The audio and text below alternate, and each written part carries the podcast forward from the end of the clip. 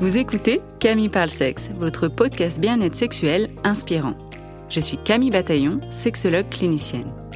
Dans ce podcast, vous l'aurez compris, je parle de sexe, de la sexualité au sens large. Ce podcast se veut un endroit plein de douceur pour parler de la sexualité avec des informations de qualité et des outils concrets pour vous apporter votre dose d'inspiration pour votre intimité. Avec mes invités ou en solo, je souhaite vous donner la crème de la crème en sexologie pour réfléchir ensemble à la sexualité et vous offrir le meilleur de l'éducation sexuelle. J'espère ainsi vous inspirer dans votre intimité, que ce soit seul, à deux ou à plusieurs, et faire vibrer votre sexualité. Alors, bienvenue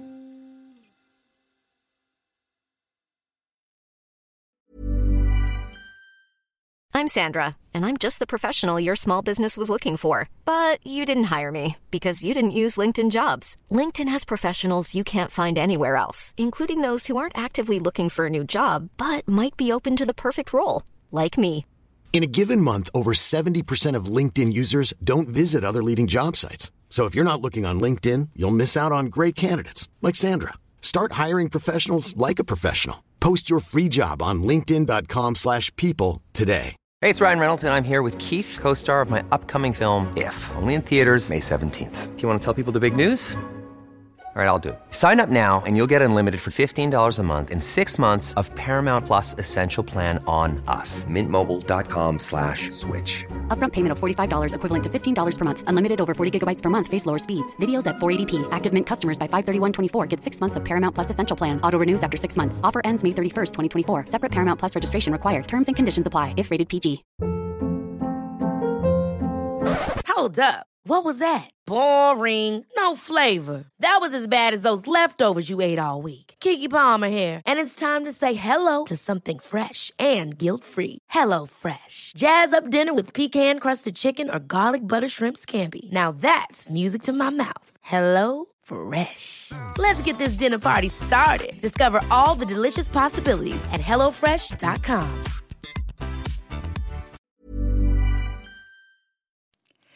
Aujourd'hui, dans cet épisode, nous allons parler de sexologie post-traumatique. Et pour ça, je reçois une de mes consoeurs, Caroline Fierens, avec qui nous avons étudié ensemble la sexologie en certificat en Belgique. Elle est située euh, du coup en Belgique.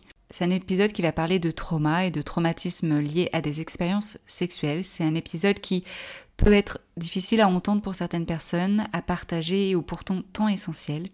Tous les sexologues, psychologues et autres professionnels de la relation d'aide vous diront qu'une grande partie de leur patientèle a subi de près ou de loin des expériences sexuelles traumatisantes. Ce sujet et cet épisode peut réveiller des émotions, des souvenirs traumatisants. Je vous invite du coup à l'écouter que si vous vous sentez prête, prêt à le faire et à être accompagné par des professionnels si le besoin se fait ressentir. Aujourd'hui, nous allons nous concentrer sur des traumatismes liés à des expériences sexuelles. Nous allons nous intéresser aux symptômes post-traumatiques. Comment peut-on travailler sur la mémoire émotionnelle si on a été victime? Quels outils sont à disposition des professionnels pour mieux accompagner les personnes souffrant dans leur corps, leur sexualité? Pour aborder ce sujet ô combien délicat, je reçois ma consoeur, Caroline Pierens. Caroline est criminologue, victimologue et sexologue spécialisée dans l'accompagnement du deuil et du trauma. Elle travaille en sexo post-traumatique suite à des agressions sexuelles, des relations non consenties, des douleurs enregistrées, etc. Notamment en hypnose conversationnelle et en thérapie sensorimotrice. Caroline, bienvenue sur le podcast. Bonjour Camille. Ça fait plaisir euh, de se voir hein, pour euh, expliquer un petit peu à nos auditeurs et auditrices. On a fait euh, nos études de sexo ensemble, le certificat en sexologie en Belgique ensemble. Donc ça fait plaisir de, de partager ce moment toutes les deux ensemble sur ce podcast. Oui, très plaisir de te retrouver. Donc ton profil, il est super intéressant et, euh, et cette thématique des violences sexuelles, des abus, des agressions, euh, c'est vraiment important d'en parler et, et j'avais vraiment envie de bah, quelqu'un de pointu pour le faire, pour que tu nous expliques tout ça. Alors déjà, comment les patients et patientes euh, arrivent à ton cabinet et quelles sont leurs demandes? Alors moi, je travaille dans deux cadres euh, bien spécifiques. Donc d'abord dans un cadre de toute première ligne, dans un service d'assistance aux victimes policières, donc dans un commissariat de police. Et je travaille euh, d'autre part dans un cabinet privé, dans mon cabinet en fait. Donc euh, ça, ça, dépend un peu de, de, de, mon cadre de travail.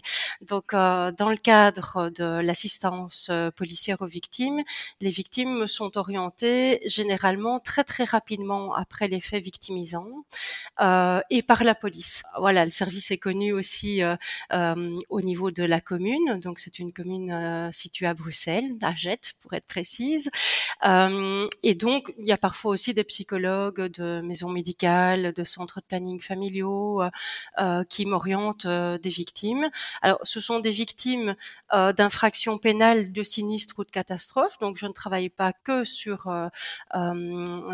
que, que, en sexo post-traumatique, même si parfois, quand je travaille sur d'autres types de traumas, la thématique de la sexualité remonte et alors là, on peut la travailler. Euh, alors bah, là, parfois, c'est pas de la toute première ligne, évidemment, mais euh, mmh. mais donc euh, donc voilà. Donc là, c'est généralement la police ou les services locaux qui, qui m'orientent les patients.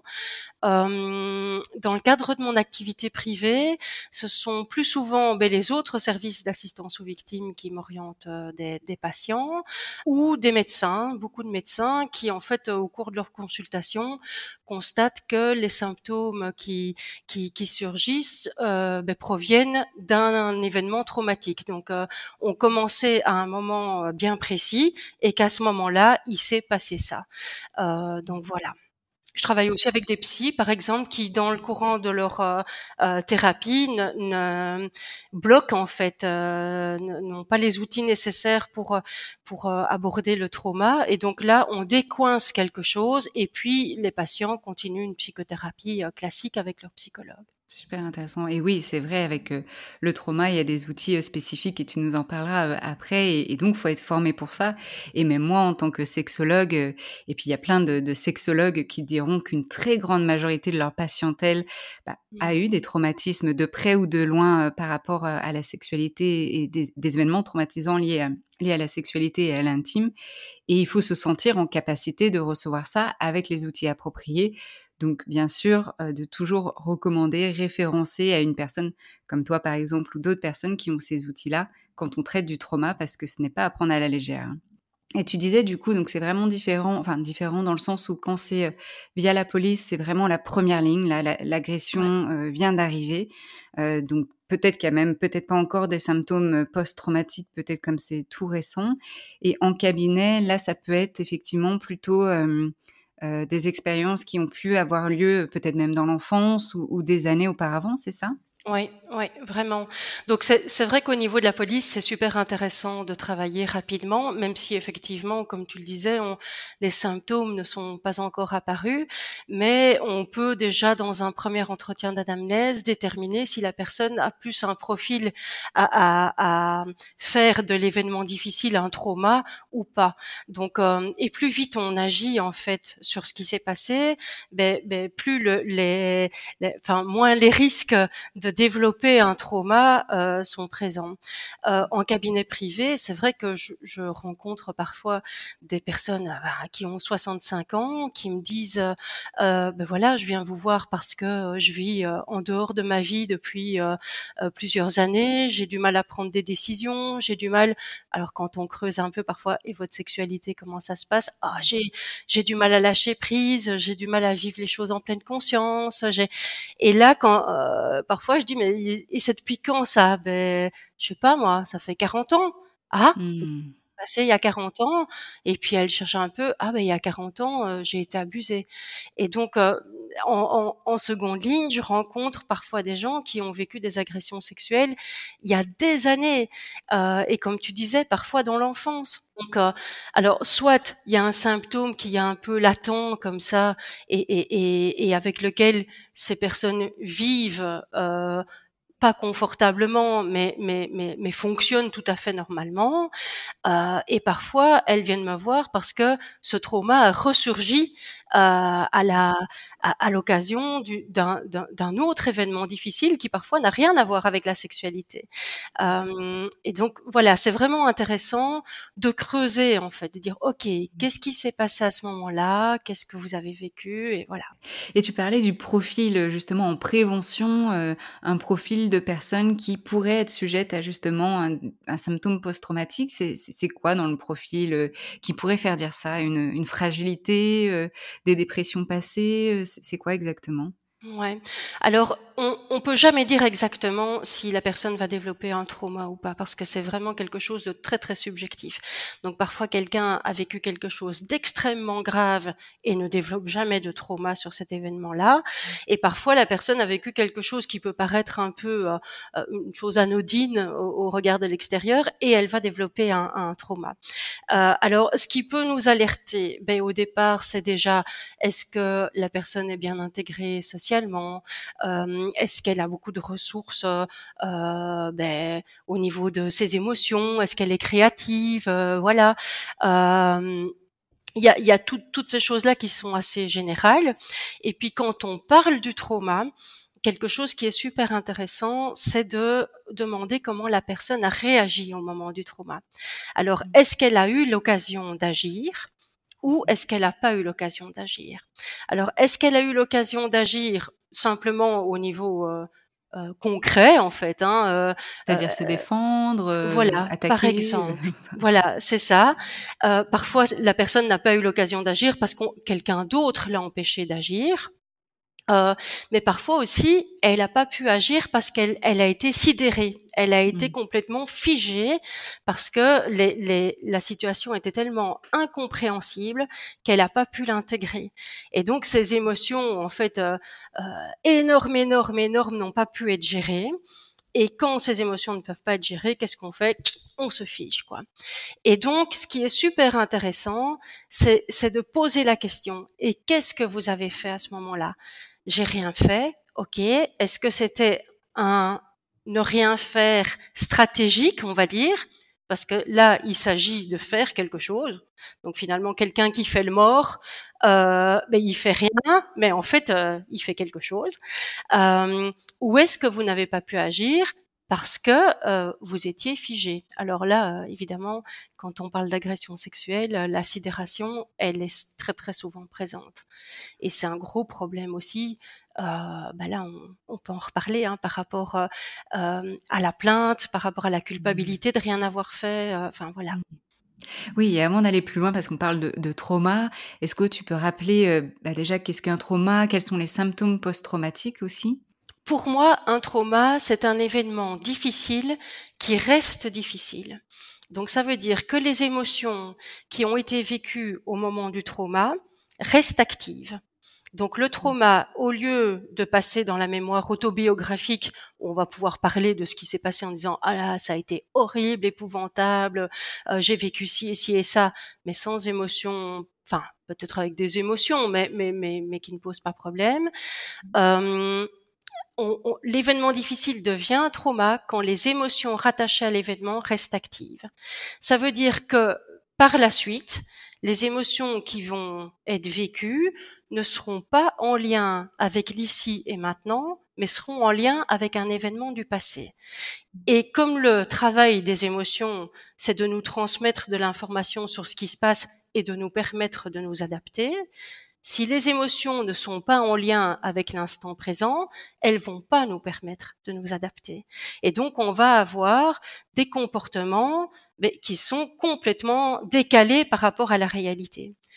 Par exemple, en sexualité, bah, j'ai vécu euh, quelque chose de, de difficile, l'émotion reste active, je me retrouve après dans une situation, une relation qui est tout à fait euh, euh, en équilibre, qui est respectueuse, qui est chaleureuse, enfin tout ce qu'on veut. Paf, c'est l'émotion de danger qui se remet en place. Et cette émotion-là va dire euh, ferme-toi, déconnecte-toi, et ça peut provoquer alors ben, un manque de désir de manière générale, hein, euh, parce que quand, quand, quand, toutes les relations sexuelles se passent mal, ben, il n'y a plus de désir.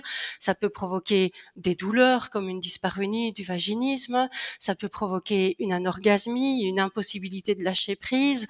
Et donc, typiquement là, on est dans une situation où l'émotion n'est pas adaptée à l'instant présent, mais est en lien avec un événement du passé. Super intéressant parce qu'effectivement, comme tu dis, c'est vraiment les situations qu'on voit le plus euh, euh, quand il y a eu justement des agressions ou des traumas. Et puis finalement, aujourd'hui, elles, et là je parle plus, bah, c'est souvent quand même euh, des femmes en séance mmh. qui, qui ont vécu, qui ont ce, ce, ce vécu-là et qui disent, mais aujourd'hui, voilà, j'ai du vaginisme ou j'ai des douleurs ou j'ai plus de libido et pourtant avec mon compagnon, ma compagne, tout se passe bien. Alors souvent c'est avec le compagnon parce que ça peut aussi être, bah, souvent elles ont été aussi victimes victime de par un homme et, et ça peut renvoyer aussi pas mal de choses aussi d'être avec un, partenaire, même s'il est bienveillant, comme tu disais, des émotions rattachées à ce trauma qui font, qui sont toujours actifs aujourd'hui au moment présent, alors que même dans ce moment présent, finalement, elle est en sécurité. Exactement. Et d'ailleurs, j'ai des patientes aussi par rapport à ça qui, euh, après une agression, et tu parlais d'anorgasmie, qui ont du mal à en fait sentir des sensations. Elles disent je ne ressens rien. On a beau faire, je ne ressens rien. Qu'est-ce qui se passe dans le corps? Et tu parlais aussi de, se figer, de, des émotions qui sont, enfin, on n'arrive pas à les intégrer, donc on se fige. Mais là, au niveau du corps, quand on ne ressent plus ces sensations, est-ce que tu peux donner des, pistes d'explication? Oui. Alors, ce qui se passe souvent, c'est que quand on, quand on a trop d'émotions et qu'on comprend pas ce qui se passe, on se dissocie. Donc ça veut dire que bah, on peut, je donne toujours l'exemple d'une boîte électrique. Hein, de, de, quand, quand il y a trop de machines sur la boîte électrique, qu'est-ce qui se passe? Ben la, la boîte disjoncte en fait. Donc euh, les plombs sautent et ça, euh, ça évite en fait euh, à la maison de prendre feu. Euh, quand on vit un événement qu'on n'arrive pas à intégrer, qu'on ne comprend pas, qui ne rentre pas dans, dans nos repères et tout ça, ben, les émotions en fait sont tellement énorme que le cerveau donc notre, boîte électrique en fait, hein, que notre cerveau, pour éviter qu'on ne s'effondre complètement, qu'on prenne feu, disjoncte en fait. Et donc il y a ce qu'on appelle un phénomène de dissociation, qui est un phénomène où la, la victime sort de son corps pour ne plus vraiment euh, euh, vivre les émotions et la douleur que euh, vit le corps. Et donc, c'est, on entend très souvent, hein, d'ailleurs, des, des, des, témoignages de victimes qui disent "Moi, j'ai vécu la scène de haut. En fait, je me voyais à l'extérieur, enfin, j'étais à l'extérieur et je me voyais me faire violer par d'autres personnes." Et donc, Là, je dis me faire violer parce que c'est ce qui revient souvent, mais il faut peut-être qu'on revienne sur ce terme-là. tu peux euh, revenir sur ce terme-là. Euh, on reviendra dessus. Euh, et donc, c'est donc ce, en fait ce phénomène dissociatif, il est super utile au moment de l'agression. Par contre, certaines personnes restent dissociées pendant des heures, des jours, des mois, des années. Et quand je parlais tout à l'heure des personnes qui viennent en me disant, euh, euh, ben voilà, moi je vis à côté de ma vie, euh, euh, je sais pas prendre une décision, je sais pas faire un choix, j'ai l'impression d'être spectateur de ce qui se passe, mais pas acteur. Souvent, l'origine de cette situation-là, c'est un phénomène dissociatif. Euh, et, pour les personnes qui, nous écoutent et qui peut-être se disent, mais en fait, finalement, je me retrouve là-dedans et qui commencent peut-être à paniquer aussi, à se dire, mince, euh, qu'est-ce qu'elle peut le faire aussi? Alors, je sais qu'on anticipe un petit peu aussi sur, sur les outils, mais, euh, mais là, juste en écoutant ça, si elles paniquent ou elles se disent, je me retrouve dans cette situation, qu'est-ce qu'elles peuvent faire? Alors, bah, je pense que le mieux, c'est de consulter hein, quelqu'un qui, qui, est spécialisé là-dedans. Moi, la manière dont j'accueille ça, c'est d'abord en fait de permettre à la personne de raconter ce qui s'est passé, de raconter, raconter, raconter. Et en racontant, en fait, on va remettre de la chronologie, on va faire des liens entre des faits. Et en fait, ça va diminuer cette, cette sensation d'être dissocié. Ça, on va mettre des mots en fait sur ce qui s'est passé pour rendre les choses objectives et pas seulement subjectives, pas seulement être euh, euh quelque chose qui, qui, est flou, qui est, euh, enfin voilà, parce que c'est souvent le bazar total. Hein. Il y a souvent des périodes d'anesthésie euh, et, et d'amnésie complète. Donc euh, donc euh, des personnes qui ont oublié certains passages de leur, de leur agression. Donc en fait, ce qu'on fait pour commencer, c'est qu'on remet du, du lien, c'est qu'on remet des mots sur les choses. Après, euh, ben, il y a des outils comme l'hypnose, comme le MDR que je ne pratique pas, mais je, je, sais que ça fonctionne super bien aussi. Tu peux expliquer si tu, tu ne pratiques pas, mais est-ce que tu sais l'expliquer? Donc le MDR, c'est un, c'est une thérapie qui fonctionne sur le mouvement des yeux ou des sons dans les oreilles ou des tapotements et des choses comme ça, qui vont en faire, en fait faire passer des événements d'une partie du cerveau à l'autre et qui donc vont remettre euh, chaque chose à sa place, quoi. Alors bon, je peux pas en dire beaucoup plus parce que je la pratique pas en fait, donc voilà. Par contre, en hypnose, ce qu'on va faire, c'est aller revisiter en fait la scène et la transformer. Alors on sait très bien que c'est de l'imaginaire. Hein. Les gens ne deviennent pas fous et se disent pas qu'ils ont transformé leur agresseur en un jardin. Ils savent bien que ça c'est pas possible. Mais par contre, on peut aller modifier le scénario pour modifier les émotions qui y sont rattachées. Et quand je dis modifier le scénario, on peut par exemple mettre de l'action là où il n'y a pas pu en avoir au moment de l'agression. Et donc on peut par exemple faire ce qu'on appelle dans notre jargon des actes de triomphe, c'est-à-dire euh, voilà, je me fais, je me suis, j'ai été agressée, j'ai été complètement sidérée, paralysée, j'ai pas su euh, euh, réagir. Ok, maintenant on est dans un cadre sécurisé, vous êtes accompagné, qu'est-ce qu'on va faire? Ah ben là, je vais le repousser, je vais le frapper, je vais lui cracher dessus, euh, ou il y a quelqu'un qui va venir euh, m'aider, ou il y a et voilà, on va pouvoir en fait faire ces actes de triomphe. Alors il y a les thérapies cognitivo-comportementales comme l'hypnose et comme le MDR qui en fait euh, euh, joue sur les, les, les, les, pensées pour changer en fait les comportements. Et alors, il y a les thérapies comme par exemple la thérapie sensorimotrice que j'utilise aussi, où on utilise les comportements pour jouer sur euh, sur les émotions. Et donc là, on va pouvoir par exemple dire OK, là j'observe dans votre corps que qu'il y a quelque chose qui se passe dans votre main. Qu'est-ce qui se passe dans votre main? Euh, Ben dans ma main, il y a, y a de la peur, il y a de la colère. Ok, qu'est-ce qu'on va faire de ça? Et on utilise alors le mouvement pour faire ces actes de triomphe en fait. Donc c'est c'est comme ça. En tout cas, c'est comme ça que moi je travaille sur, sur les traumas thérapie sensorimotrice, donc c'est par le mouvement, c'est ça, par le mouvement que du coup euh, on remet action, on, on, on, on crée, on re, on restructure aussi les événements avec son propre discours, peut-être avec les éléments qu'on a envie de mettre, qui font qu'on fait acte. Comment tu parlais là, les actes de triomphe, pour se sentir en fait dans sa toute puissance, dans des moments où on a perdu contrôle finalement. Ouais. Ouais, c'est ça. Et alors le, le, mouvement, alors ça doit pas être des grands mouvements, ça peut être des tout petits mouvements. En fait, ça part vraiment de ce que le thérapeute observe chez le patient quand il raconte l'événement traumatique. Euh, et quand je parle de mouvement, ça peut être aussi par la voix, ça peut être aussi par la respiration. Euh, c'est vraiment une, thérapie qui se penche aussi sur l'ici et maintenant. Ok, quand vous racontez la scène qui s'est passée à ce moment-là, qu'est-ce qui se passe dans votre corps aujourd'hui? Et donc, on utilise vraiment la pleine conscience pour aller travailler sur des événements du passé. Donc, c'est c'est assez, euh, c'est très sympa. Ouais, c'est sympa et très. Enfin, j'ai l'impression quand même holistique dans le sens où euh, on utilise bien sûr les, émotions, on, parle, on discute, on échange, mais on utilise aussi le corps, on utilise les, outils de pleine conscience. C'est vraiment, j'ai l'impression que ça englobe en fait euh, finalement plein d'outils qui sont euh, super pertinents et encore plus euh, pour, dans cette thématique-là. et je voulais revenir sur le terme. Je me suis fait violer. Est-ce que tu peux en dire plus?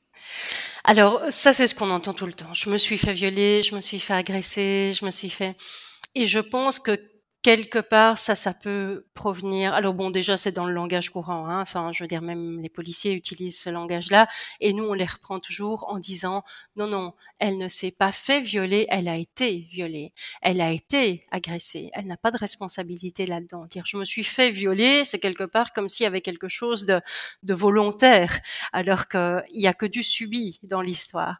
Euh, moi, j'ai l'impression que ces termes-là, ben, peut-être qu'historiquement, ils, viennent du fait que la société pas, avait pas envie de prendre certaines choses en charge et que donc finalement euh, laisser la victime prendre tout en charge, euh, dont la responsabilité, la culpabilité, etc. Ça arrangeait bien tout le monde, mais je crois qu'il y a quand même quelque chose aussi de l'ordre de, de la sidération, c'est que quand on n'a pas pu agir, il y a une grande culpabilité en fait. Et de cette culpabilité peut venir un, une émotion de responsabilité en fait. Ok, ben finalement j'ai quand même pas vraiment dit non quoi. Euh, j'ai quand même, j'aurais pu crier, peut-être que quelqu'un m'aurait entendu, j'aurais pu faire ça, je l'ai pas fait, donc peut-être que quelque part j'ai un petit peu participé à ce qui s'est passé. Alors qu'en fait, une fois que le phénomène de, de, de la de la sidération est compris et, et, et, et, intégré par la victime, elle comprend qu'elle pouvait rien faire en fait à part se dissocier pour éviter de prendre feu, enfin pour éviter de, de disjoncter, euh, pour, pour éviter de, de, s'effondrer totalement. Bah, on revient encore, euh, tout, est, tout est intéressant. Déjà, les mots ont une importance, comme tu dis, et je pense que c'est bien de penser les mots qu'on utilise parce qu'effectivement, te dire je me suis fait violer, je me suis fait agresser, c'est on, on, le subit et, presque c'est une responsabilité euh, sur euh, sur les épaules quoi des victimes et alors qu'il faut remettre à sa place en fait euh, bah, qui est la victime et, et, et, qui est la personne qui agresse. Donc les mots ont une importance. Et aussi dans ce sentiment de, de, de, de vécu aussi euh, comme tu disais pour beaucoup de, victimes ce qu'on retrouve c'est la culpabilité la honte euh, j'ai pas dit non ou même aussi dire en fait bah, je crois que j'ai eu un orgasme du enfin j'ai une sorte d'excitation même pendant euh, un viol, euh, ça, ça voulait peut-être dire que j'en avais envie, et qui viennent avec ces questions-là aussi euh, en cabinet de, sexologie. Et, c'est important en fait de rappeler aussi du coup la fonction aussi du corps et qui le corps réagit à un stimuli à un stimuli sexuel. C'est peut-être pas excitant on peut l'interpréter de manière subjective, c'est pas excitant. Par contre, le corps, bah, il est stimulé d'une certaine façon et va réagir de manière physiologique pour se protéger aussi finalement s'il y a pénétration ou agression, pour que ça soit peut-être le moins violent possible pour le corps, mais ça ne veut pas dire que c'est forcément quelque chose euh, de voulu. On appelle ça la, la, la, euh, la non-concordance de l'excitation finalement, où il se passe quelque chose dans notre corps, par exemple on lubrifie, euh, par exemple, on peut ressentir euh, des, spasmes du plancher pelvien qu'on va traduire par un orgasme, mais finalement, dans le vécu, dans le subjectif, c'est ça a rien à voir. Exactement. Et c'est super intéressant que tu abordes ce sujet-là parce que c'est quelque chose qui vient souvent, où euh, parfois les femmes prennent des séances et des séances avant de nous dire, mais vous savez quoi, en fait, j'ai eu un orgasme. Et là, c'est super intéressant de pouvoir leur expliquer, mais vous savez, l'orgasme, c'est quelque chose de mécanique. Euh, c'est quelque chose euh, euh, qui, qui, qui, ne se contrôle pas, en fait. C'est votre corps qui réagit à, à, à quelque chose de mécanique. Et ça, c'est pas parce que vous avez un orgasme que vous avez été consentante. Euh, et c'est vraiment super intéressant de faire la part des choses, en fait. Euh, et c'est exactement la même chose comme par exemple, un corps qui est en grand danger euh, peut se mettre en état de mort feinte en fait. Euh, et c'est pas quelqu'un qui fait semblant d'être mort. Euh, c'est quelqu'un dont le corps en fait, euh, toutes les caractéristiques du corps se sont mises en état de mort. Et puis quand le danger disparaît, la personne tout d'un coup, pouf pouf, elle ressuscite quoi. Et en fait, l'orgasme c'est exactement la même chose ou la lubrification c'est exactement la même chose. C'est le corps qui réagit. Ça peut être un mécanisme de défense aussi. Ok, j'ai un orgasme, ça veut dire que c'est fini quelque part. Euh, et donc c'est c'est très très intéressant de pouvoir expliquer ça à la victime pour la déculpabiliser en fait. Ouais, très intéressant puisqu'en plus souvent ça va être mon corps m'a trahi. Ouais. Mon corps m'a trahi, il a il, pourquoi il a eu du plaisir ou pourquoi il a réagi comme ça et d'expliquer là ce qu'on vient d'expliquer finalement c'est dire ben non, en fait votre corps est votre ami. Il, ouais. il, a été là pour vous aider dans cette situation-là, même si au premier abord ça ne semble pas, mais quand on comprend la mécanique, quand on comprend en fait les stratégies de résilience même du corps, il a été là pour vous. Et ça, je pense mmh. que c'est une étape importante aussi pour qu'ensuite les personnes se reconnectent à ce corps finalement, réapprennent à l'aimer, euh, parce que bah, souvent, hein, suite à, des agressions, des traumas, il peut y avoir ce désamour vis-à-vis -vis du corps qui les a trahis, qui les a lâchés, qui a été figé dans un moment où alors elle voulait simplement euh, courir et s'enfuir. Et, et, je trouve ça euh, important peut-être dans l'étape d'acceptation et de reconnexion. Ouais. Votre corps ne vous a pas trahi, il vous a sauvé la vie en fait. Et, c'est vraiment intéressant. Maintenant, ce qui est très intéressant aussi, c'est de se dire que euh, une femme, par exemple, qui a eu un orgasme pendant un viol, peut avoir besoin de violence par la suite pour retrouver l'orgasme, parce qu'elle enregistre aussi orgasme égale violence. Et donc là aussi, c'est super intéressant en fait de pouvoir aller travailler sur euh, le viol euh, pour dire non, en fait, votre corps vous a sauvé la vie, mais c'est pas dans des circonstances pareilles que vous allez avoir du plaisir, ou peut-être oui. Hein, enfin après, chacun euh, c'est de rester ouvert par rapport à ça. Mais mais si euh, la, la, la, patiente est dérangée par le fait de, de, devoir être quelque part un peu violentée pour pour arriver à un orgasme, c'est important d'aller chercher d'où ça vient. Mmh. Ah oui, oui, oui, c'est oui parce que ça peut être ça aussi. J'ai besoin d'être avec euh, des partenaires qui, qui me violentent un petit peu pour euh, pour euh, justement ressentir des sensations. Donc c'est comme tu dis, c'est intéressant. Et aussi dans dans l'autre cas où par contre ça va être, bah, j'ai besoin moi de, de, de, de, prendre pouvoir et, et d'être maîtresse de ce qui se passe pour prendre du plaisir parce que si je me retrouve dans la même position, dans la même situation dans laquelle j'ai été violentée, je peux pas lâcher prise. Exactement. Ouais, mmh. ouais, ça arrive aussi hein, de qui un, un, un, échange de rôle en fait. Euh, euh, si si si je suis pas dans la prise de pouvoir, ça veut dire que euh, je suis abusée quelque part. Mmh. Et donc là, c'est c'est rétablir l'équilibre en fait euh, euh, dans tout ça. Mais c'est ça qui est passionnant en fait, hein, c'est d'observer euh, les choses. alors d'observer les comportements sans se dire qu'ils sont dysfonctionnels. En fait, ils ont une fonction à ce moment-là, euh, quelque part, sans les sortir de la normalité. Dire, OK, vous, vous avez ce comportement-là, mais il ne vous convient pas. Ça ne veut pas dire que c'est un, un, comportement dysfonctionnel, mais on, on peut peut-être travailler sur le fait que euh, il y a des comportements qui ont été enregistrés, euh, mais, mais que vous ne devez pas être enfermé dans, dans ce comportement-là. On peut ouvrir les choses. Maintenant, je pense que, euh, et ça c'est quelque chose qu'on voit aussi beaucoup quand on travaille sur le trauma, c'est que des symptômes post-traumatiques sont vus comme des dysfonctions et sont vus comme des, comme des problèmes en fait ce qui fait que beaucoup de personnes qui ont vécu un trauma sont psychiatrisées, par exemple. Euh, ben, je pense euh, aux personnalités euh, borderline ou bipolaires ou ou paranoïaques ou parfois on dit, enfin, on les étiquette psychiatriques alors qu'en fait, elles sont simplement traumatisées. Donc là, tu soulignes l'importance aussi d'être former finalement aussi euh, à, justement à former du coup au, trauma pour aussi pouvoir identifier sans forcément étiqueter mais du coup de se dire qu'est-ce qu'il y a derrière et de pouvoir accompagner ces personnes-là puisque si on pouvait les accompagner sur leurs symptômes post-traumatiques peut-être que ça les aiderait justement dans dans leur psychisme en fait. Exactement. Exactement. Ouais.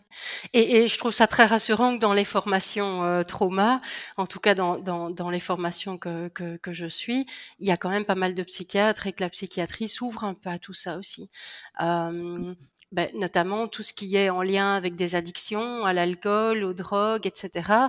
Euh, ben, parfois, ben, enfin, les, les, les, les, addictions aux substances, c'est aussi une forme de dissociation quelque part. Et donc ça, peut-être que ça entretient une dissociation, qu'on pourrait éliminer en travaillant sur le trauma et donc euh, euh, que la personne n'aurait plus besoin de se dissocier à l'aide de substances parce qu'en fait le trauma est réglé. Et c'est euh, le docteur Gabor Maté qui parle beaucoup aussi des traumas qui conduisent justement à, à l'addiction et que finalement en fait penser l'addiction sous forme de peut-être il y a eu des expériences traumatisantes et de pouvoir les accompagner. Et donc, comme tu disais, que bah, toutes les personnes qui travaillent aussi euh, en addictologie euh, puissent être formées justement aussi euh, au, trauma et, se pencher là-dessus. Oui, je pense que ça serait vraiment intéressant. Et là, alors, on, a quand même parlé principalement aussi bah, bah, des femmes, des femmes qui euh, ont subi euh, des traumas. Est-ce que tu vois une différence euh, quand c'est des hommes qui vivent des traumatismes et là de l'ordre bien sûr sexuel? Alors là déjà je vois une différence, c'est que les hommes consultent beaucoup moins que les femmes. Mmh Pourquoi? Donc ah je ne sais pas. C'est c'est je crois que c'est plus difficile socialement de se dire je vais consulter en tant qu'homme. Je... Est-ce que je vais être crue aussi peut-être? Il y a de cet ordre-là. Enfin, dans mon hypothèse aussi, c'est déjà de manière générale, les hommes ont, plus de difficultés à aller voir le médecin, des psys, etc., des mmh. sexologues, mais encore plus dans ce sujet euh, si tabou où on se dit finalement, en tant qu'homme, euh, je ne peux pas être agressée parce que c'est moi normalement la personne dominante et là j'ai subi une agression et, et déjà c'est peut-être honteux aussi pour eux de se sentir honteux mais est-ce que je vais être crue aussi? Ouais. Oui, et je pense que la honte aussi est, est importante, que c'est, hum, enfin, les, les hommes que j'ai accompagnés, euh, donc déjà il y en a pas eu beaucoup, mais euh, j'essaye de me souvenir comme ça, mais ceux que j'ai accompagnés, c'était des, abus pendant l'enfance en fait. Euh, mais alors c'est aussi, est-ce que ça remet quelque chose euh, en question euh, par rapport euh, à ma virilité, par rapport, oui, je, crois que c'est encore beaucoup plus tabou en fait chez les hommes et que qui parlent beaucoup moins de, de, de ça et c'est dommage parce qu'en fait beaucoup d'hommes, je pense, euh, ont vécu des, des traumas d'ordre sexuel. Alors parfois on en rencontre aussi. Il y a aussi des traumas de, de l'ordre de euh, quand il y a euh, quelque chose que interprète comme une petite dysfonction, comme un, un, une éjaculation prématurée ou un trouble de l'érection, ou voilà. Il y a aussi euh, certains qui ressentent une honte parce que la femme leur reproche. Donc ça, j'en ai déjà eu pas mal aussi. Même même quand euh, le trouble de l'érection, par exemple, est dû à euh, une prise de médicaments euh, après opération du cœur, par exemple, choses comme ça, c'est super dur pour eux d'entendre une femme qui dit ben voilà, on t'a castré, on t'a et, et ouais, il y a, y a vraiment quelque chose de, de l'ordre de de la puissance de du phallus hein, finalement qui doit exactement être ouais. en forme euh, et, et, et, effectivement des un jugement finalement de la part de la partenaire fait beaucoup de mal et, et joue encore plus sur l'estime de soi. Et l'estime de soi si on a une faible estime de soi en, en tant qu'homme bah, on peut perdre confiance et confiance dans sa capacité érectile aussi. Et donc on entre dans ce cercle aussi euh, vicieux du, du trouble érectile et de la difficulté à s'en sortir. Euh, je voulais revenir aussi, tu parlais, on parlait un peu de consentement et c'est vrai que bah, ces dernières années, on en parle de plus en plus. Et il y a des fois des personnes qui se disent, mais en fait, en y réfléchissant, maintenant que j'ai conscience de ce qu'est le consentement, de sa définition, il y a plein de situations où finalement j'ai vécu des relations non consenties, où j'ai vécu euh, du viol conjugal. Est-ce que là, par exemple, en parlant du viol conjugal, euh, ça peut être traumatisant pour certaines personnes? Oui, bien sûr, bien sûr. Et, et là, c'est sûr que la, la, la, notion de consentement, elle est, elle est, ben en fait, elle est assez récente, j'ai l'impression, euh, et elle est super intéressante parce que moi, ce que je rencontre beaucoup, beaucoup comme situation, ce sont des relations qui étaient consenties jusqu'à un certain stade, et et, et, pas pour d'autres choses. Donc typiquement, c'est euh, ok, c'est moi qui l'ai chauffé, j'avais envie d'une relation sexuelle, la relation sexuelle s'est bien passée, et puis tout d'un coup, euh, l'homme a voulu me sodomiser, et là j'étais plus consentante. Mais à partir du moment où j'étais consentante pour le reste, on dit oh bah oui, t'étais consentante, t'étais consentante quoi. Mais c'est que à, à chaque instant en fait, euh, la, la, la, femme a la possibilité et, et, et, doit même pouvoir dire non, euh, et l'homme doit pouvoir l'entendre. Et donc, euh, c'est c'est c'est difficile parce que euh, souvent le fait d'avoir donné un peu, on a l'impression qu'on peut plus faire marche arrière. Oui. Et en même temps, je trouve c'est pour ça que c'est important aussi dans le consentement que, que les personnes aient la définition complète, parce que quand on l'a du coup, euh, bah, bah, voilà, je, je, la reprends, le consentement il doit être clair, donc ça doit être, on parle d'un oui enthousiaste, on doit entendre un, oui ou en tout cas quelque chose d'enthousiasmant, libre, c'est-à-dire sans pression ni menace, ou ni chantage. Hein, donc euh, c'est quand même euh, c'est quand même assez euh, des fois gris cette zone-là. Il doit être éclairé, c'est-à-dire que on ne peut pas le faire pendant le sommeil du ou de la partenaire, ni sous l'effet de substances, et actualisé dans le sens qu'on peut le retirer à tout moment. C'est-à-dire que vous pouvez être dans les préliminaires, dans les caresses, dans justement peut-être un, un, comme tu disais dans ton dans ton exemple, un rapport avec pénétration vaginale. Et puis là, le partenaire veut sodomie, vous avez le droit de dire non parce que euh, votre consentement doit être actualisé pour chaque nouvelle pratique à chaque moment. Euh, donc voilà, ça c'est important aussi euh, de le savoir, de savoir que, vous avez cette permission-là finalement de dire non. Ouais. Maintenant, je crois que c'est une question qui est difficile. Euh, alors, si, on parle d'une relation sexuelle hétérosexuelle, et, et ça peut être difficile pour l'homme aussi de se dire, mais comment finalement je suis sûre qu'elle est consentante? Qu'elle soit consentante. Euh, Est-ce que je dois demander toutes les cinq minutes euh, et ça t'es d'accord ou pas d'accord et ça et en fait c'est quand même une notion qui est très très difficile, mais pour les deux partenaires, je pense. Euh, sans compter que l'homme n'est pas toujours consentant non plus pour ce que lui fait la femme. Euh, peut-être que Parfois, l'homme a pas, a pas envie d'une fellation, en tout cas à ce moment-là, parce qu'il a peur que ça mette fin trop vite à la relation ou quoi. Il doit aussi pouvoir dire non, j'ai pas envie là maintenant. Attention, là va plus vite, là va plus plus lentement. Va. Donc le consentement, on parle toujours du consentement des femmes, mais le consentement, c'est dans les deux sens. Euh, et je pense qu'en fait, il y a qu'une seule chose qui peut euh, aider, c'est le dialogue parce que effectivement, un partenaire va pas tout le temps demander à l'autre toutes les dix minutes. Et ça, t'es sûr que tu veux bien que je fasse Et ça, t'es sûr Il faut, il faut quelque part du lâcher prise et de la spontanéité aussi. Euh, donc, c'est vraiment une question très très délicate. Alors bah, évidemment l'exemple que j'ai donné avec euh, euh, la pénétration vaginale qui pouf tout d'un coup euh, dérape vers une pénétration anale, ça il est assez clair de pouvoir dire non, ça c'est sûr. Mais dans toute la relation, il faut du consentement tout le temps. Et, et là, il n'y a pas de recette miracle à part dialoguer, dialoguer, dialoguer. Mettez peut-être des petits des petits signes quand je fais ce petit truc là c'est ça c'est mais c'est je trouve qu'en tant que sexo euh, et moi je travaille très très peu avec des couples hein, comme je travaille principalement en, en post-trauma je travaille très peu avec des couples mais je pense que c'est super intéressant dans un couple de dire comment on communique au moment de la relation sexuelle mmh. Super fascinant, ouais. Et, et, je renvoie justement les auditeurs et auditrices euh, à l'épisode euh, sur le consentement, euh, justement, où on aborde comment, voilà, qu'est-ce que le consentement dans l'épisode 3, comment le mettre en pratique. Et bien sûr, à la suite de ça, il y, a, y, a, des couples hein, qui me disent, mais nous, des fois, on, je la réveille ou je le réveille pendant la nuit pour qu'on fasse l'amour. Est-ce que ça, c'est du consentement ou pas? Ou la question aussi récemment, et c'était très intéressant, euh, d'une forme de, pression de j'ai envie d'un enfant là j'ai vraiment envie d'un enfant et euh, je lui parle à chaque fois de mon ovulation et il sent que j'ai envie de, faire l'amour parce que je suis en ovulation.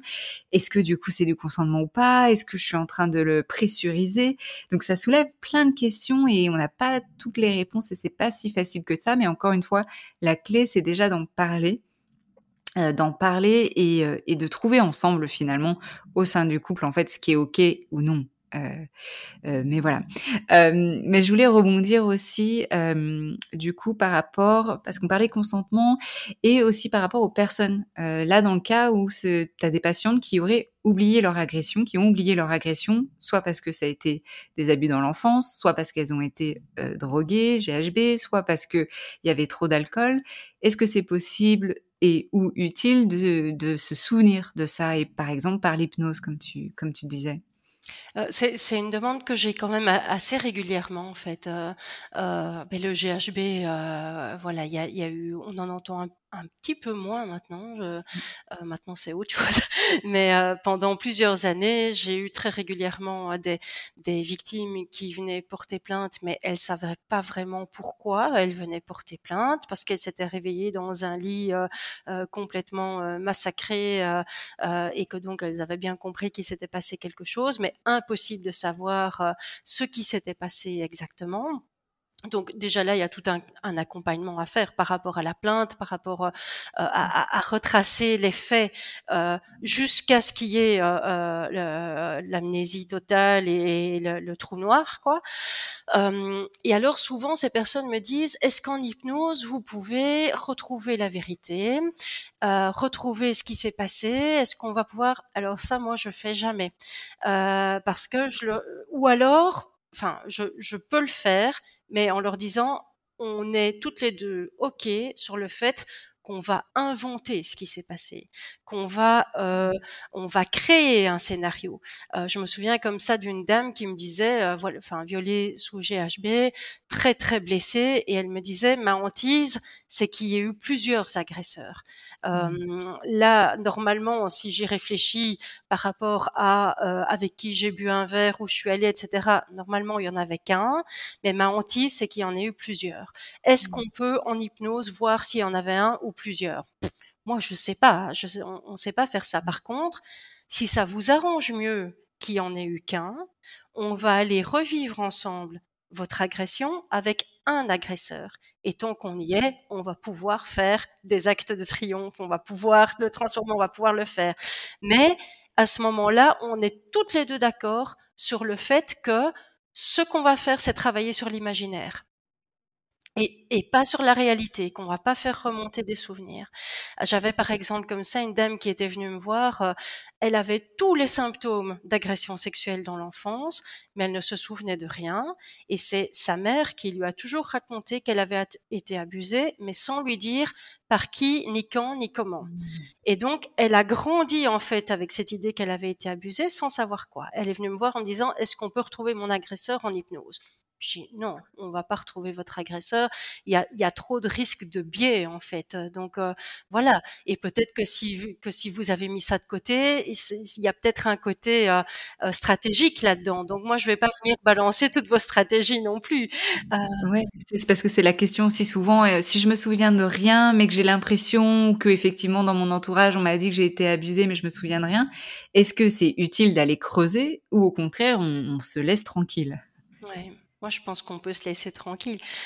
Pour la petite histoire, cette dame-là, euh, elle a complètement pris le contrôle de son hypnose en me disant, il y a une porte devant moi et derrière la porte, il y a la vérité. Alors là, moi, je l'ai accompagnée en disant, est-ce que vous voulez qu'on aille ouvrir la porte? Oui, je veux ouvrir la porte pour trouver la vérité. Là, elle a ouvert la porte et la pièce était vide. Et donc, elle m'a dit, en fait, j'ai jamais été violée on m'a raconté des conneries. Euh, voilà. Et donc, ça, c'est par exemple un travail qu'on peut faire en hypnose. C'est accompagner la personne, mais aller rechercher une vérité, ça, on ne le fait pas. Alors, est-ce que cette femme a été violée ou pas violée? En attendant, ses symptômes ont disparu. Et c'est quand même ça l'objectif, en fait. D'aller vers du mieux, hein, d'aller vers du mieux. Et ben oui, parce que tu, il y a eu aussi plein d'histoires où ah oui, euh, j'avais fait des séances d'hypnose et puis en fait finalement euh, euh, le praticien hypnotiseur ou hypnotiseuse m'a dit j'avais, j'ai été agressée, j'ai été violée. Ça c'est pas toi qui viens mettre des mots parce qu'il y a eu plein d'histoires aussi dans le sens des choses inventées, des agressions inventées ou, ou, ou réelles, on n'en sait rien, point d'interrogation, mais mais après des séances d'hypnose. Oui, moi j'ai des, des, patients qui viennent consulter euh, suite à un rendez-vous chez euh, alors soit quelqu'un qui fait de l'hypnose, soit euh, parfois même euh, un kiné ou un ou une nutritionniste ou euh, qui leur a dit ah là là là c'est votre corps qui parle, il s'est sûrement passé ceci ceci cela et en fait le trauma c'est pas ce qui s'est ce qui se serait passé, le trauma c'est la séance avec le thérapeute. Et donc, moi, j'ai des patients qui viennent consulter pour ça, en disant, depuis que je suis allée là et qu'on m'a dit ça, j'ai des symptômes. Et en fait, euh, alors là, c'est compliqué parce que là, on doit retravailler la séance, ou on doit travailler l'imaginaire, ce que cette séance est venue euh, réveiller ou euh, induire. Oui. Mmh et donc, euh, je crois quand même qu'en tant que que thérapeute, on a une responsabilité euh, qui est importante et qu'on doit jamais oublier en fait. C'est que l'objectif, c'est que la personne aille mieux après et pas mmh. d'aller euh, euh, touiller dans des choses. Parfois, le, le cerveau et le corps euh, ont, ont, très très bien fait leur boulot et, et, et, on fait en sorte que la personne va bien. C'est pas à nous. Et, et pour moi, un thérapeute doit vraiment être en position basse il doit vraiment accompagner son patient. Il doit mmh. marcher à côté de lui. Il doit pas marcher devant et le tirer pour aller plus vite ou aller où il veut pas aller. Donc, euh, moi, enfin, moi, c'est vraiment ma vision de l'accompagnement. C'est qu'on n'est pas là pour, euh, pour pousser, pour tirer, pour euh, soulever. On est là pour accompagner, observer les changements et soutenir ces changements, mais, mais pas pour induire quoi que ce soit.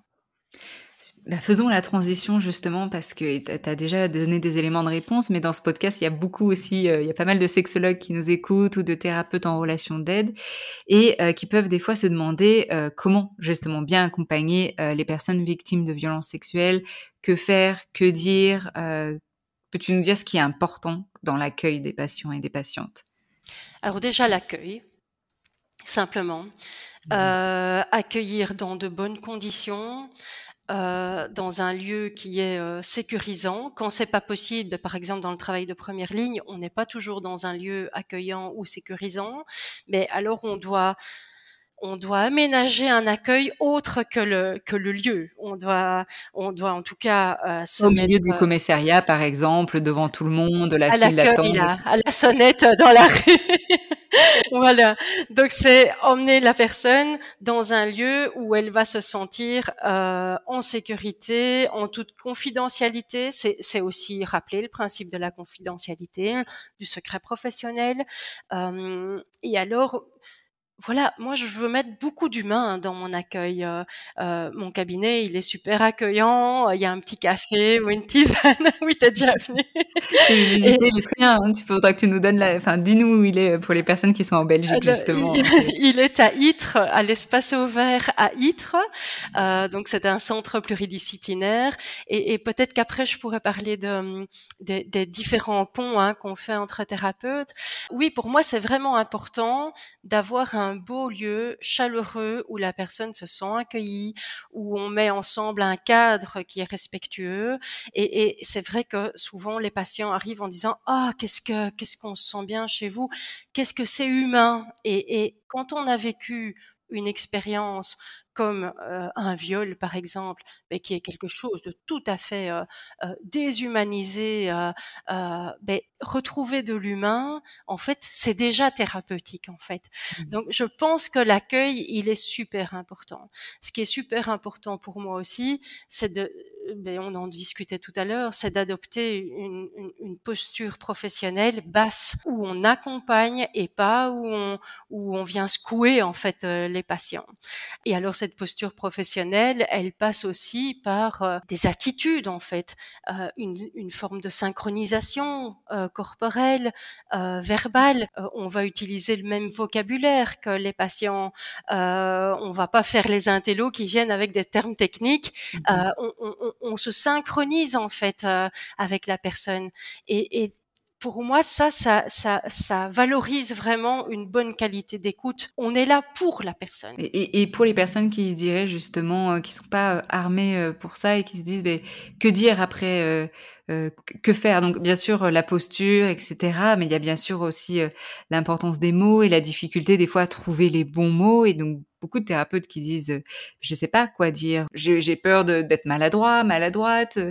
Est-ce que ça, tu as des, des, des, petites pistes, des petits outils? Alors moi je demande aux gens, je leur dis écoutez, je vais peut-être dire des bêtises, je vais peut-être dire un mot qui vous convient pas, euh, parce que je vis pas dans votre tête et dans votre corps, et, et mais je pose des questions très franches en fait, et je leur dis de me dire stop de me de me de m'aiguiller aussi sur, sur, la manière dont eux ils ont envie que que je m'adresse à eux. Et donc mais ça ça démarre déjà euh, tout simplement par dire euh, voilà vous vous présentez vous avez envie que je vous appelle comment euh, que je vous appelle monsieur, madame, par votre prénom, euh, par votre surnom. Vous voulez, ben, quand on travaille par exemple avec une population transgenre ou, ou en transition, ben, vous voulez que je vous genre comment? Et vous voulez que, que je vous tutoie ou que je vous, vous vois? Comment vous, vous avez envie de m'appeler? Pour moi, ça c'est ok. Par contre, ça, ça ne l'est pas. Et, et donc, ça passe aussi par ça, c'est créer du lien en fait, c'est entrer en lien avec la personne qui vient nous voir. Et ce que j'entends, c'est aussi créer un cadre ultra sécurisant finalement, avec cette posture basse, cette posture d'accueil, d'écoute et de, et de comment on interagit avec l'autre, mais en se basant sur ce que l'autre a besoin et envie finalement. Donc, bien plus que ce que vous dites, c'est aussi euh, comment vous êtes avec la, personne. Et presque, il n'y a presque pas grand-chose à faire si ce n'est d'être dans l'écoute. Et, en fait, on, a les clés presque de ce que la personne a besoin. Oui, souvent, il suffit de l'observer, en fait, de lui demander, mais aussi d'observer. Et quelqu'un qui va parler comme ça tout doucement, on va pas se mettre à parler, oh, super fort.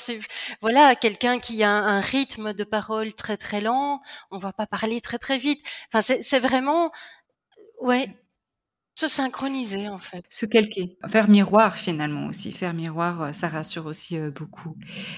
Alors ma dernière question, ma question euh, phare de ce podcast, c'est si les gens ne devaient retenir qu'une chose de la sexualité et ou de l'éducation sexuelle, qu'est-ce que ce serait pour toi? Oh là là, il y a tellement de choses à retenir.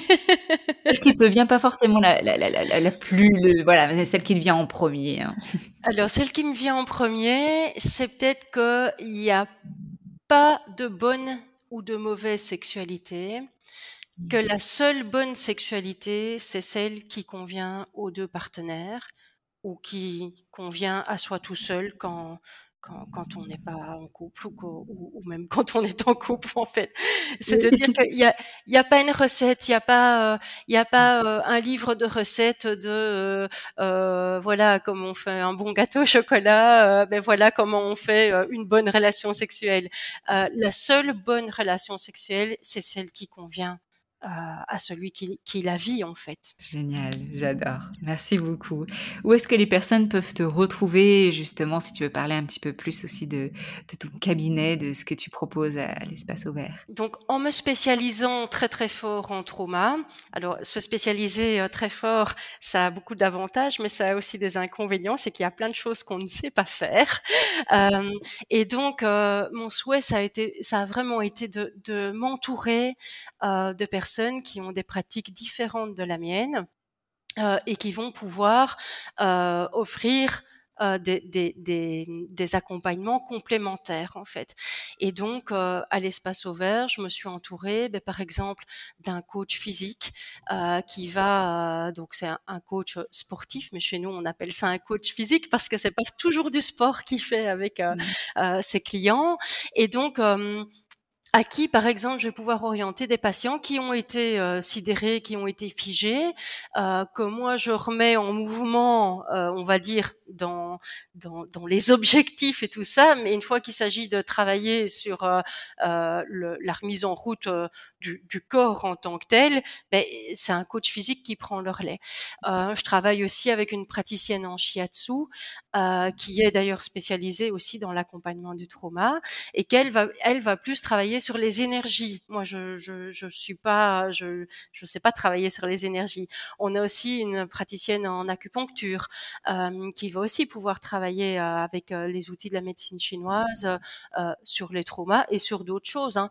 On a une, une profileuse alimentaire qui va pouvoir aussi travailler sur les émotions à travers l'alimentation, par exemple. On a des coachs qui vont pouvoir, une fois que la personne est remise en mouvement, celle qui qui était pas du tout actrice de sa vie là, ok, génial, je deviens plus actrice, mais maintenant je dois tout remettre en, marche. Hop, j'envoie chez, chez une coach. Euh, qui on a encore? On a des masseuses super intéressants. On a trois masseuses à l'espace ouvert euh, qui euh, travaillent toutes les trois de manière différente. Super intéressant pour reconnecter au corps. Donc euh, voilà, on est une équipe de 13 personnes maintenant. Ben, vous pouvez nous retrouver à ITRE, donc à l'espace ouvert. On a un site internet euh, espaceouvert-itre.be et alors on a une page Facebook aussi l'espace ouvert à Ytre sur, euh, sur Facebook avec tout ce qu'on organise comme activité. Merci beaucoup Caroline, je mettrai toutes les informations euh, dans les notes de l'épisode.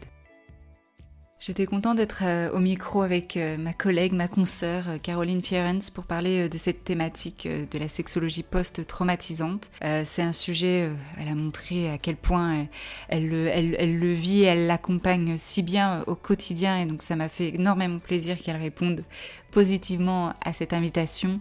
Et j'ai trouvé ce, cet épisode tellement enrichissant. Il y a tellement de choses qu'on a abordées. Et, et, pour vous qui l'écoutez, euh, que vous avez vécu ça, hein, des expériences euh, traumatisantes de près ou de loin, j'espère que ça a pu donner des pistes. J'espère que ça a pu aussi déculpabiliser s'il y a de la culpabilité, de pouvoir vous donner confiance si par exemple il y a une perte de confiance, une honte vis-à-vis des expériences que vous avez pu euh, peut-être vivre, subir. Je vous invite euh, grandement à aller regarder euh, sa page ou alors à contacter des psychologues qui sont spécialisés en trauma. Si cet épisode vous a plu, si cet épisode vous a fait du bien, si cet épisode vous a permis de mettre des mots sur des choses que vous avez vécues, alors je suis contente que vous l'ayez écouté, même si peut-être certains passages n'ont peut-être pas été évidents. Je vous remercie pour votre écoute, je vous remercie euh, pour votre fidélité, pour faire vivre ce podcast, pour le diffuser. Euh, n'hésitez pas à le partager à votre entourage, à des amis, à quelqu'un qui peut-être se retrouve euh, là-dedans aujourd'hui, dans une sexologie, dans une sexualité pardon, post-traumatique. N'hésitez pas à le partager aussi à des professionnels de la santé qui accompagnent sûrement aussi des personnes qui ont eu euh, des violences euh, sexuelles euh, au cours de leur vie. Je vous dis à très vite. En attendant de revenir dans vos oreilles, je vous souhaite de belles expériences intimes. À bientôt.